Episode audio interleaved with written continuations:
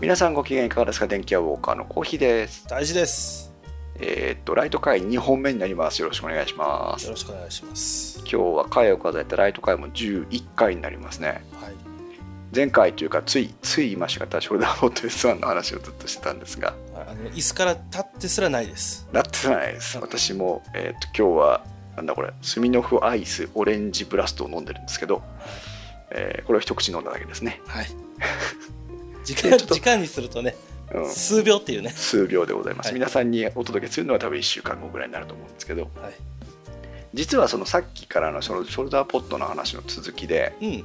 もう一個その iPhone の動画撮影とか写真撮影をアップするするアイテムがあったんではい。これも紹介しておきたかった。はい。ぽい。今太一君に画像を送りましたか？来ましたね。うん。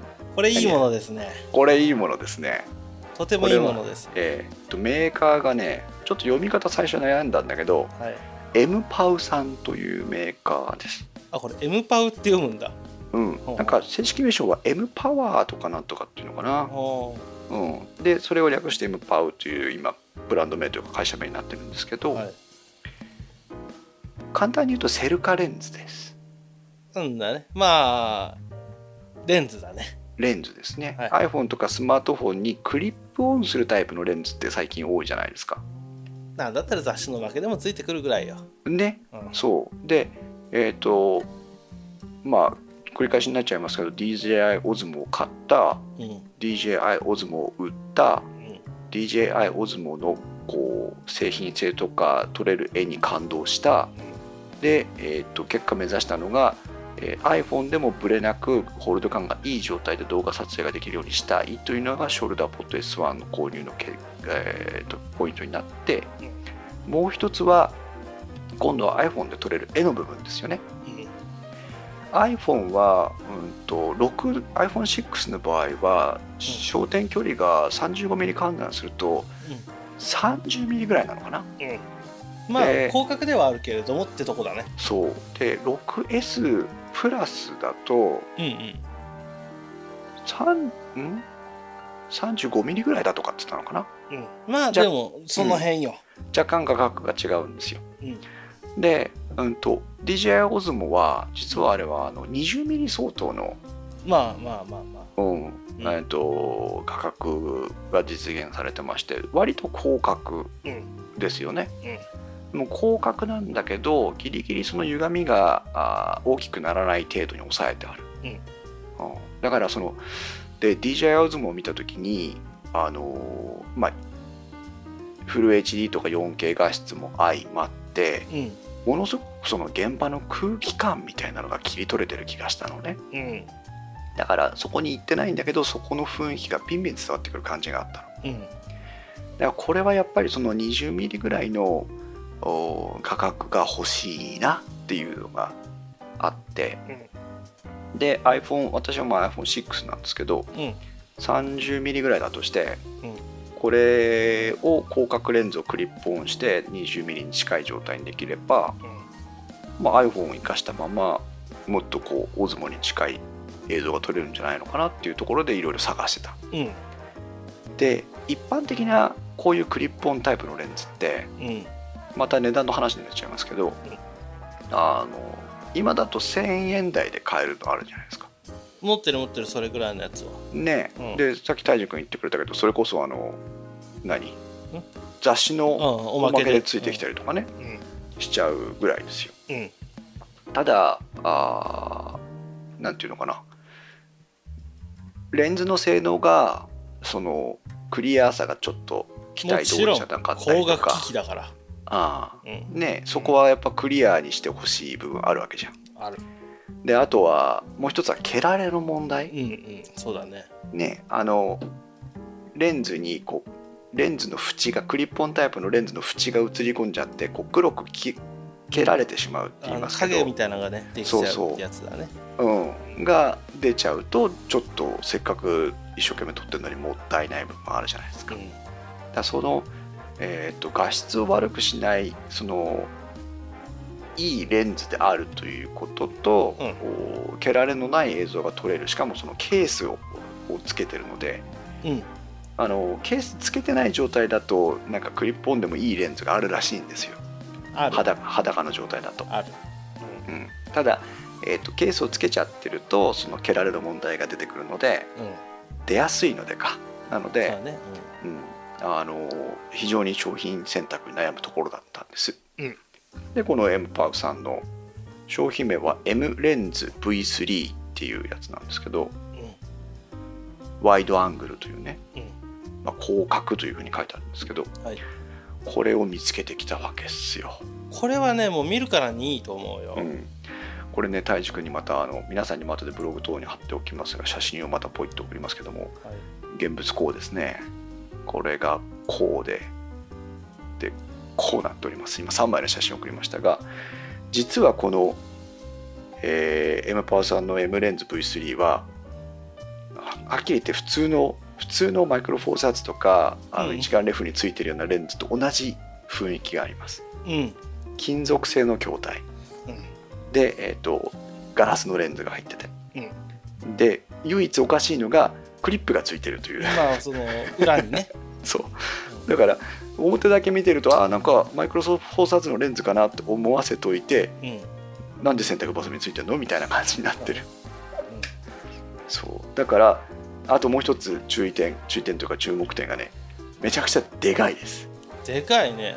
まあ広角だからしょうがないんだろうけど。それにしてもでかいです。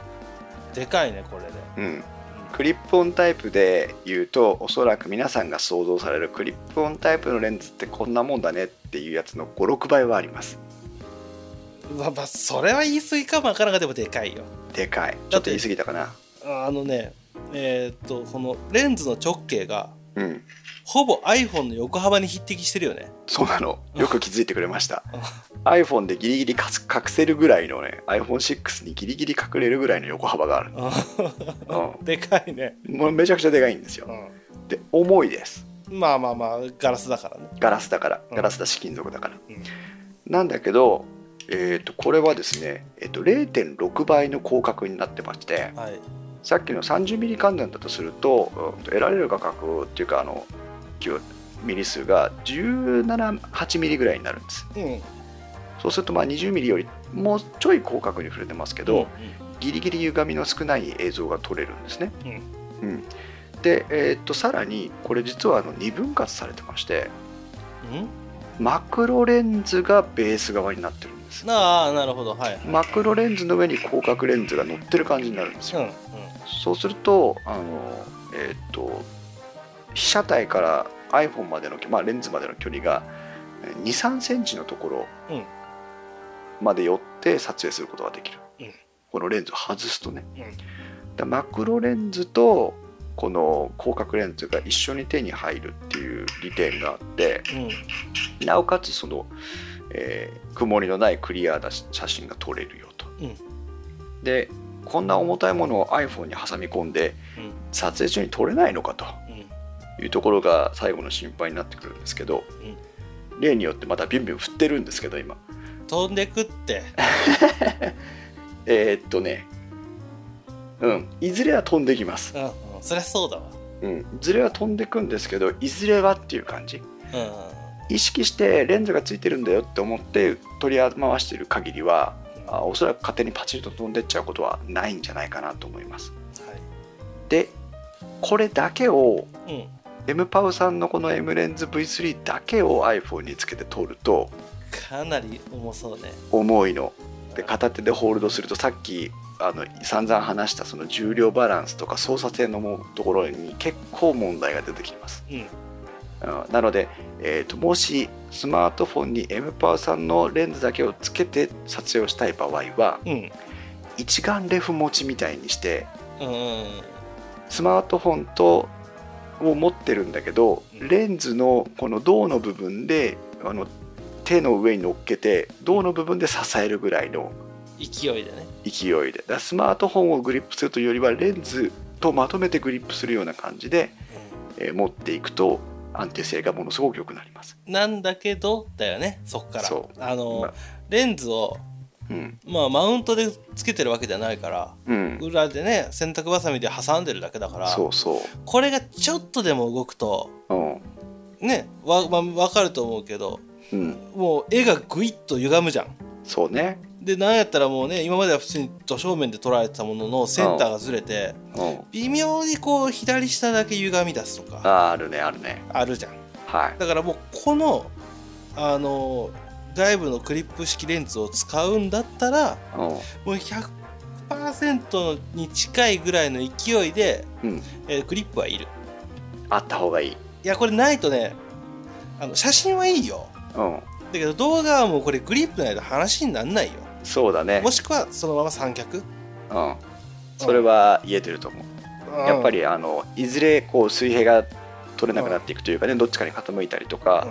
あとレンズ自体をずらしてしまってせっかくいいところでレンズを直さなきゃいけないっていうのがあるのでうん。やっぱりグリップはありで取られるのが一番いいかなっていうところですね。そうだね。これで手ぶれなんか起こしてたらもう僕は見ないです。私も見ないです。多分自分も見れないと思います。うん。オクラにします。はい。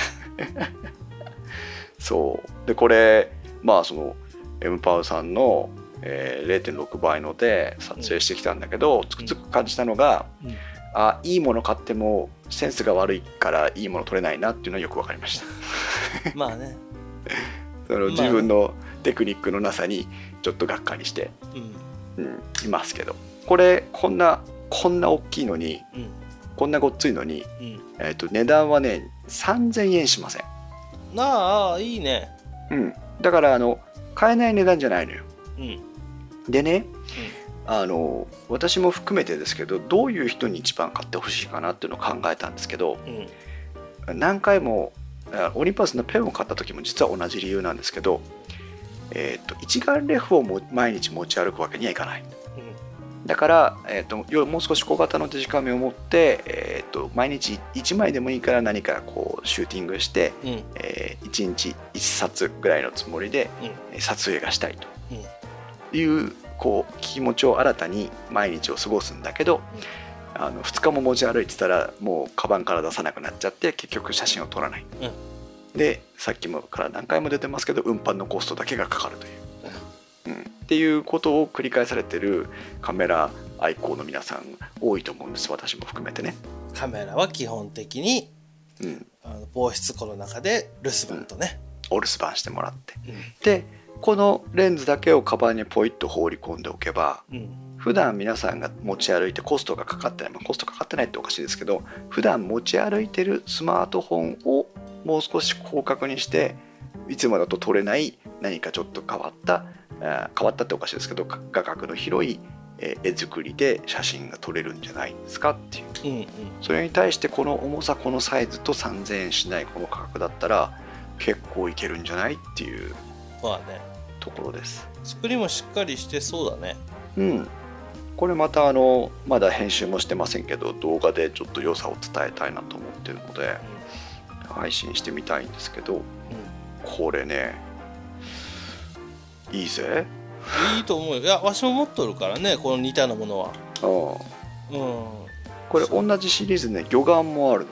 ああ fisheye。fisheye。うん。私はあまりフィッシュアイには興味ないんだけどあああ昔のああ思いなんかいろいろ思い出しちゃった。うあのわしが写真にんうん。あ面白いって思ったのは、うん。今でこそもうトイカメラって普通じゃん？はい。それがもう出てきた当初なのよ。うん。だからホルガとかさうんそれこそフィッシュアイとかっていうのがうん。フィルムでね、あのービレッジヴァンガードとかで売ってた時代。あ懐かしいね。れが本当に出始めたくらいだったから、うんフィッシュアイをなんか本当にそれ一番最初に買ったかな。うん。それで撮ってああ面白いやっていうのからわしは写真だったね。なるほどね。うん。そういうとこ見ると大学生とか社会人とかでもその若めの人が飲み会とか同級会とかさうんあの友達の集まりとか飲み会あるじゃないですか。うん。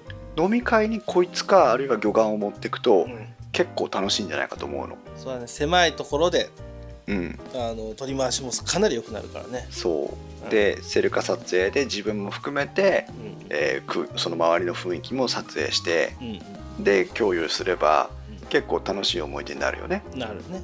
うん。これもね結構ポイントです。いいね。うん。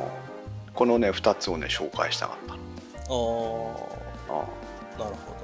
えー。まあ普段持ち歩きのスマートフォンをいかに有効に活用していくかっていうこととうんその自分の課題である動画を撮影する習慣を、えー身につけたいというのも含めてね。うん。いやあまあ私はまあ結構前からインスタグラムやってるけどーうん。まあ最近小日に教えたじゃん。そうだね。遅ればせながらすげえ遅れてるよ もう周回遅れも甚だしいぐらい遅れてるから、甚だしい。なんだったらもうやめてる人が多いっつうのに。うんそうだね。うん。まあ当初よ。うん。この話しようかすればか悩んだんだけどうん。当初あのー iPhone グラファーっていうブログを立ち上げたでしょ？そうだったね。あれをあれはこの今のインスタをうん。ひらめいてたら多分わし。うん。そうだね。そう思います。ね。うん概念と根源は一緒なのよ。そう。そこに資本力と技術力が足りなかっただけよわしには。iPhone グラファーは、まあ、インストウェブで一時期公開してた写真投稿ブログでそれこそ iPhone あれ4の時代かな5の時代かなっていう程度ですけど。いやいやあれはまだ 3,、えっと、3GS と4の間よ、あそう、うん、でまあそのおブログに写真を投稿して写真を共有して、うん。写真を共有することを軸にソーシャルネットワークしていきましょうねっていうまあ当時誰しも考えたと思うんですけどうん。あのインスタグラムのすごいところはあの資本力とかうん。アイディアとかっていうんじゃなくてあのインスタグラムっていうアプリを通した experience ユーザーが経験できるそのうん簡単にアップロードできるとか簡単にその共感できるとかっていう user experience を提供してるっていうところがすごいとこでインストが及ばなかったのはそこなんだよね。まあ、めんどくさかったしねワードプレス立ち上げてってね。手間暇かけた割にねで頑張った割にねそれほど長目のくつけるところは悪くはなかったのよシャープだったと思うよ。でシャープだったらちょっとやばいことになるから。そう。いいとこ見てたと思うな、そう当時うはね。んなんだけどまあそうやってねこうやってあの魚眼魚眼だったりまあそのインスタグラムは iPhone で撮った写真を載せなさいっていうルールは一切ないから、うん。まあ、こうやってねあの広角レンズつけたり iPhone にして、うん。まあ普段とは変わった写真をまたそこで投稿するとか、いいと思うよ、うんやっぱりみんなアプリを一生懸命使って投稿してる方多いわけですよ。うんでアプリを一生懸命使って撮るってことは佐々木大樹君が言った遠いカメラとかと一緒でその、えー、とちょっと普段とはテイストが違う写真を簡単に作り込んで撮ってあげたいわけじゃん。うん。で、えー、とそれでやっぱりあかっこいいねとかかわいいねとかおしゃれだねとかっていう評価が欲しいわけだよね。正直言ってね、そういうのに、えーアプリの上では賄いきれない広角側、うん。がプラスできるっていうのはあーと今こう結構使いこなしてる方にとっては面白いアクセントになるんじゃないかなって気がする。そうだね、うん、うん。マクロ撮影とかもねあの結構難しいと思うんだよね。うん、そうね。ー。でもマクロレンズ10倍のマクロレンズがついてるので、うんうん。マクロねどうやって使うかなとか思いながら。あーセンスがねえな俺っていうのがいつもたどり着く答えなんだけどまあね、うん、マクロは使わないから分かんないけどね。うーんあ花も虫も取らないしね、ねそこなんだよね。うん、その代わり光学は使うあのー空を撮るからわしは、あうん、だから上海でカメラをカメラバッグから出さなかったのよ。ーうん。空が汚ねえから。あ ちょっとね湿度も高いしね。感動なんか1秒たりともなかったから なるほどね。そっか。まあでもいいいいアイテム。で、ね。なおかつ、あのーそこいらで売っててうん、あまあこれにしてみようかなっていうんじゃなくて、うん。このまあ前回のそのクリップと、うん。今回のこのカメラのレあえっとレンズか。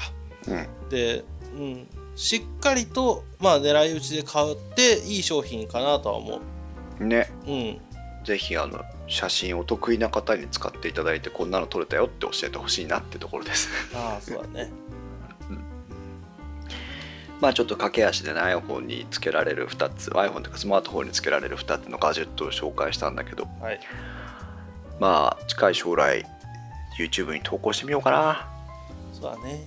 うん。わしが YouTube 投稿はまだしてないな。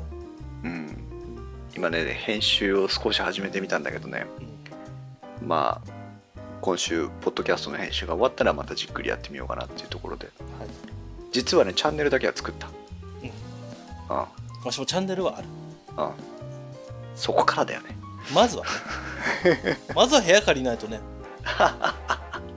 そうね、部屋を借りたら家電を買って家電を買ったらねうん。えうん。あそう。うん。家電で思い出したんだけど、うん電気屋ウォーカー大樹が帰ってきてから、まあ、ちょこっと何話か配信してますけどはい。被害者が出まして。出ましたね。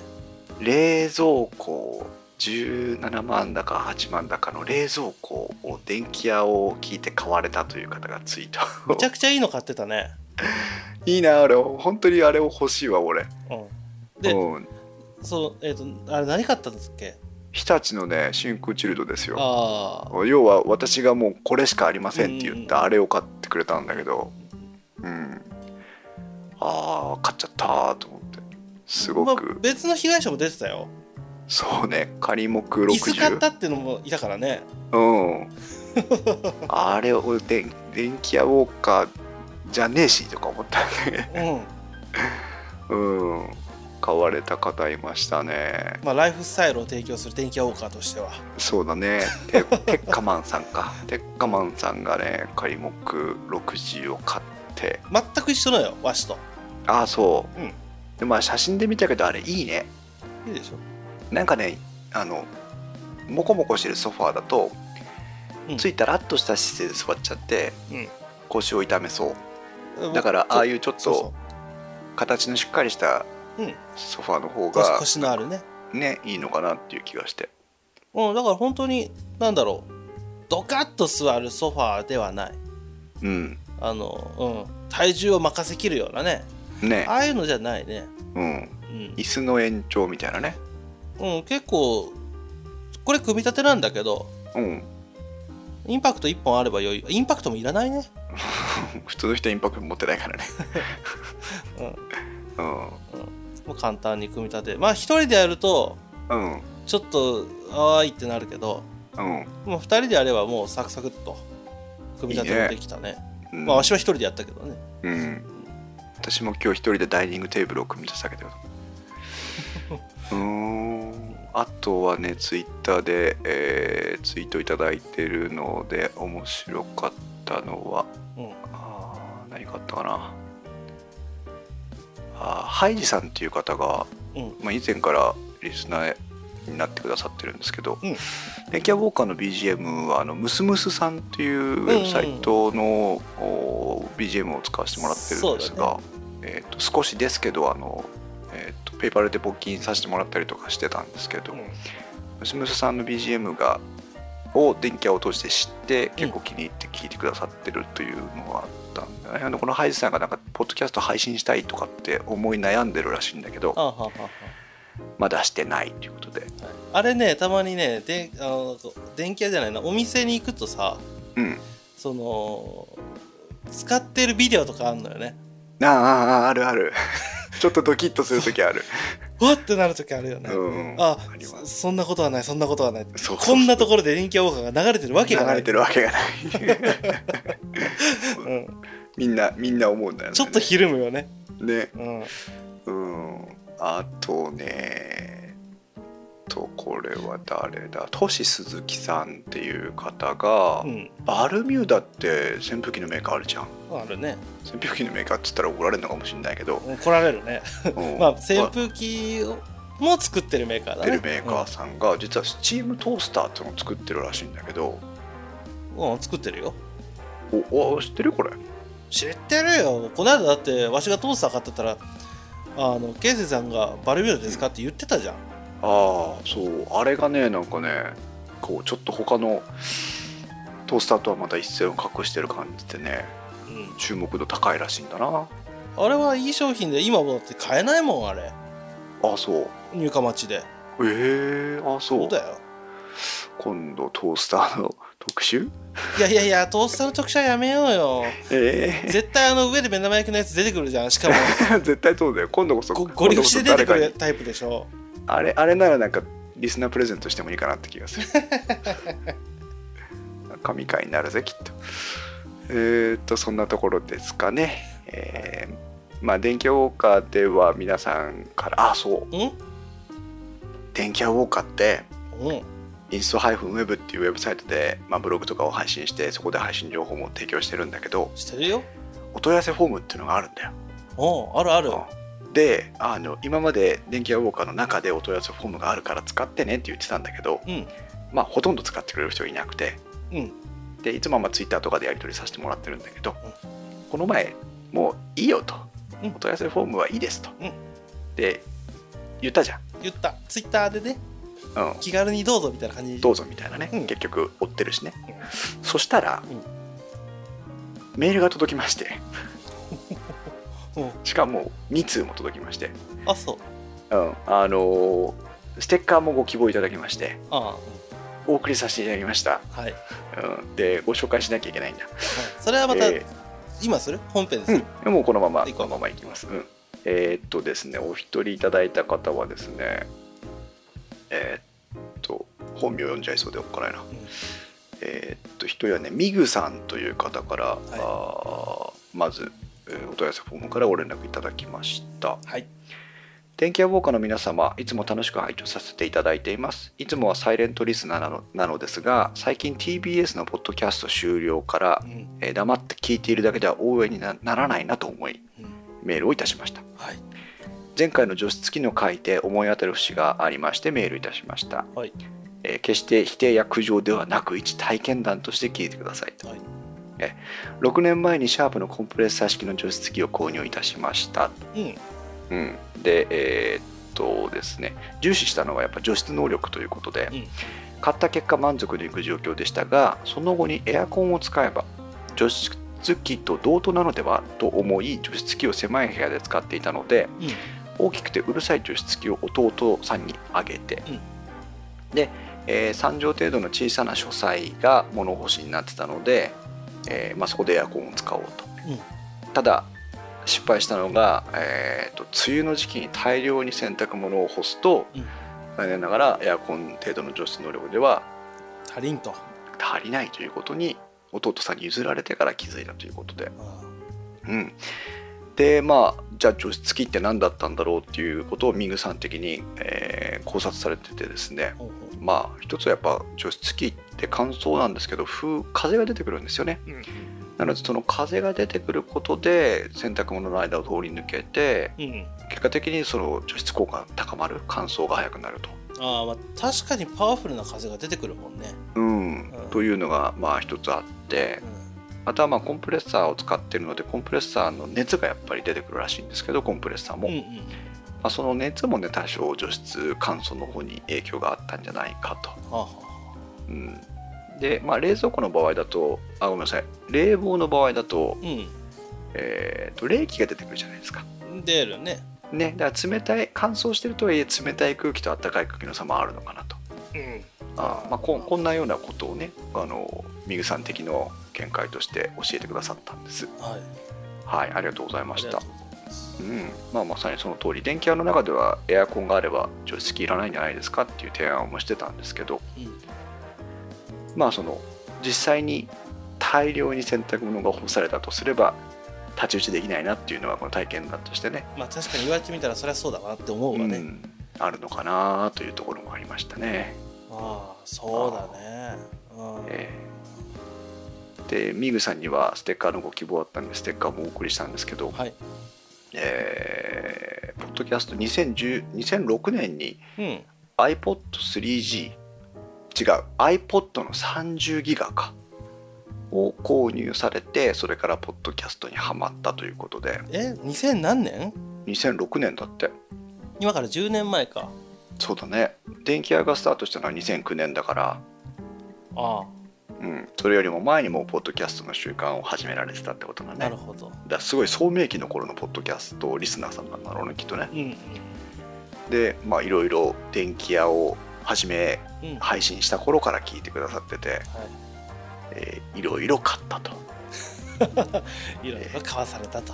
いろいろ買わされたというふうにおっしゃってくださっております。ありがとうございました。それからソニカルさんです、はいツイッターでよくあの絡んでいただいてるんですけど、はい。ここちらも一年発起してメールをくださいまして、はい。えー除湿乾燥機について楽しく聞かせていただきました、はい。大きく2種類あったんですがあ我が家にはデシカント式がありうん。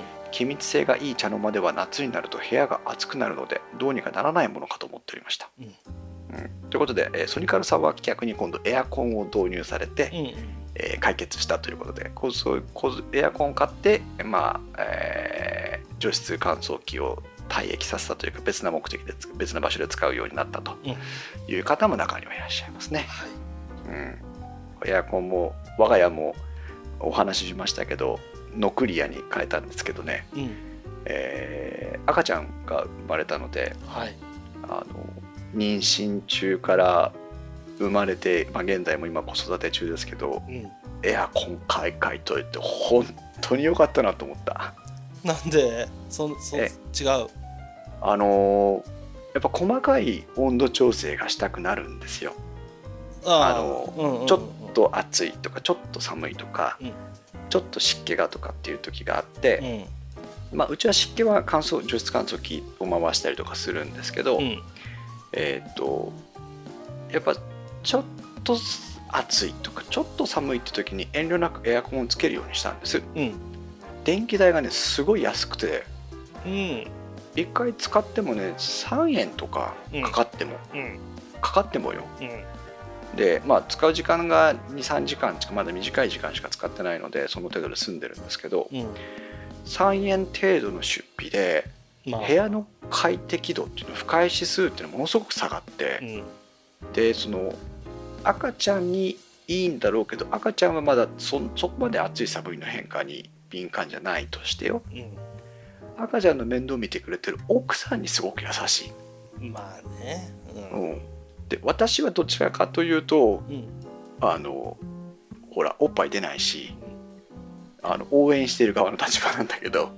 まああ何もできない側だよね。そうえば。そうそうそう何もできないから余計にこう気を揉むというかね、うん、それを少しでも奥さんのために快適にななればいいなと思ってこういろいろしするんだけど、うん。できることを。その中でエアコンがねすごくねいい安定剤になるというかああおちょっとしたことを奥さんの不快指数を下げるのにすごく役立ってまあね横にずっといてねる、うん、あのうちわで仰いでたら邪魔くせえって言われるもんねうちわで仰いでたんだよ。仰いでたの？それ言われるよ邪魔くせえって、ううん。んわしだったら言うな。エアコンつけてっつってピッてエアコンつけたらねと俺も気持ちいいもんだって。なんで？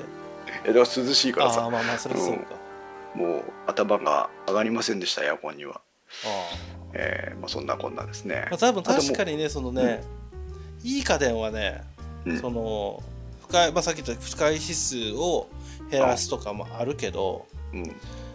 もうね今の家電は本当に考えね頭いい人たちが考え抜いて作ってるからうん。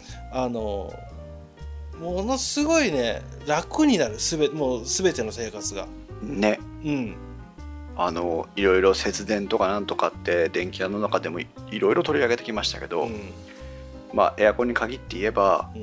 えっと使うことで快適に過ごせてなおかつ買い替えることで節電になってるので、うんエアコンを買い替えた方この3年ぐらいの間に買い替えた方は、えー今年の夏も暑いことが予想されるので、うん。えーまあ、適度にねあんまりガンガンかけちゃうと体にも悪いので、うん。えー室外気温から2度低い3度低いぐらいのところでこう適度にお使いになるといいんじゃないかなっていうところはありますね。そうだね。まあ、うん。洗濯機の回あでもう話したいなとは思ってたんだけどうん。私はいい洗濯機を今回買ってすごく思ったのがうん。こんなに部屋着はいらない。うん。本当に思う。うん。部屋着にしてた T シャツとかいあのズボンとかうん。いっぱいあるのよ。うん。もうね3枚あったら大丈夫。生活がコンパクトになるよね。なるね。シンプルになるよね、うん。うん、いいことだと思ううん、いや逆にいらないからどうしようって悩んでるぐらいだわ。あのリサイクルするなりなんなりしウエスにするなりなんなりしてください、まあウエスだな。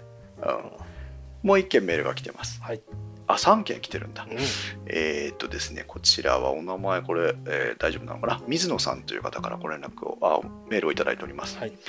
えーはじめましてこんにちは。いつも楽しく聞かせていただいています中地方の中年リスナー水野と申します。はい聞くだけならかれこれ4年くらいのお付き合いですが、はい。えー今回7年前に自作した AMD の3コア CPU 搭載パソコンが故障したのをきっかけに新しく組むため第83回の放送はとても参考になりました。あ自作パソコンの話したんだよね、あしたね。うん、イメージをつかむために何度も聞き直しました。はい。特に後半の構成構成の話は10回は聞きましたね ということでだいぶ洗脳されちゃった感じありますね。まあでもあの回はうん。そう自作するぞって時にはやっぱ聞いててあの悪くない話はしたからね。うん、でやっぱり自分が一番買いたい時だったので、いいお話できたかなと思うんですが、でこの水野さんが最終的に選択された構成を教えてくださってるんですけど。あいいねいいねいいね。はい。えー、とスカイレイク世代のうん。i3 うん。の CPU ね、うん。6100番台を購入されてこれが1万3000円、うん Z170 のおマザーボード、うん。こちら、えー1万6000円、うん。で、えー、とクーラーマスターの、うん。えー私が配信でお話ししてたあー静音ケース、うん。8600円、うん。で、えー DDR DDR4 の16ギガのメモリを積まれて、うん。すごいよね。16ギガ積んでるのに7600円なんだよ。え？いやいや大体今こんなもんなんだ。そうなんだ。うんで、えー、と M.2 の256ギガの SSD を1万1500円で積まれまてあ、そこ入れたいよね。うん、500ワットの電源を6500円と。うん。であとはあー OS とか DVD ドライブとかその使い回しできるやつは流用と、えー流用して、えーなんと6万3000円で、えーこの構成を組み上げたと。あいいねいいね。結構いい気がするね。それって M 点についてんでしょ？そうよ。で16ギガメモリだぜ、それかなりいい構成だと思うよ、うん、でしかもこの水野さんねうん。あのここまで聞けばまあそこそこ普通の構成じゃない。まあ言う,、まあ、言う。そこそこね。まあ言うてしまえばねそうやって。まあね。この構成で、うん。なんと、うん。この水野さんはねマルチ画面なんだけど3画面出力してるらしいんだよ、はうん、3モニターですよ。あうんうんうんでしかも3モニター出力してるのに使ってるのはスカイレイクの i3 に載ってるオンボードのグラフィックあ確かに今の話でグラフィックコード出なかったね。そう。だから3枚モニター出してよ、うん。フル HD で。うん。でしそれその3枚のグラボの制御が i3CPU に載ってるグラボの能力だけでいっちゃうんだなっていうのがすごいなって。どんだいけどんだけわしらはスペックに踊らされてたかだよね。うん。実際はそうなんだね、そうだからその負荷が高くない処理だけをするんであればもうデスクトップはもう6万円で組める時代なんですよね。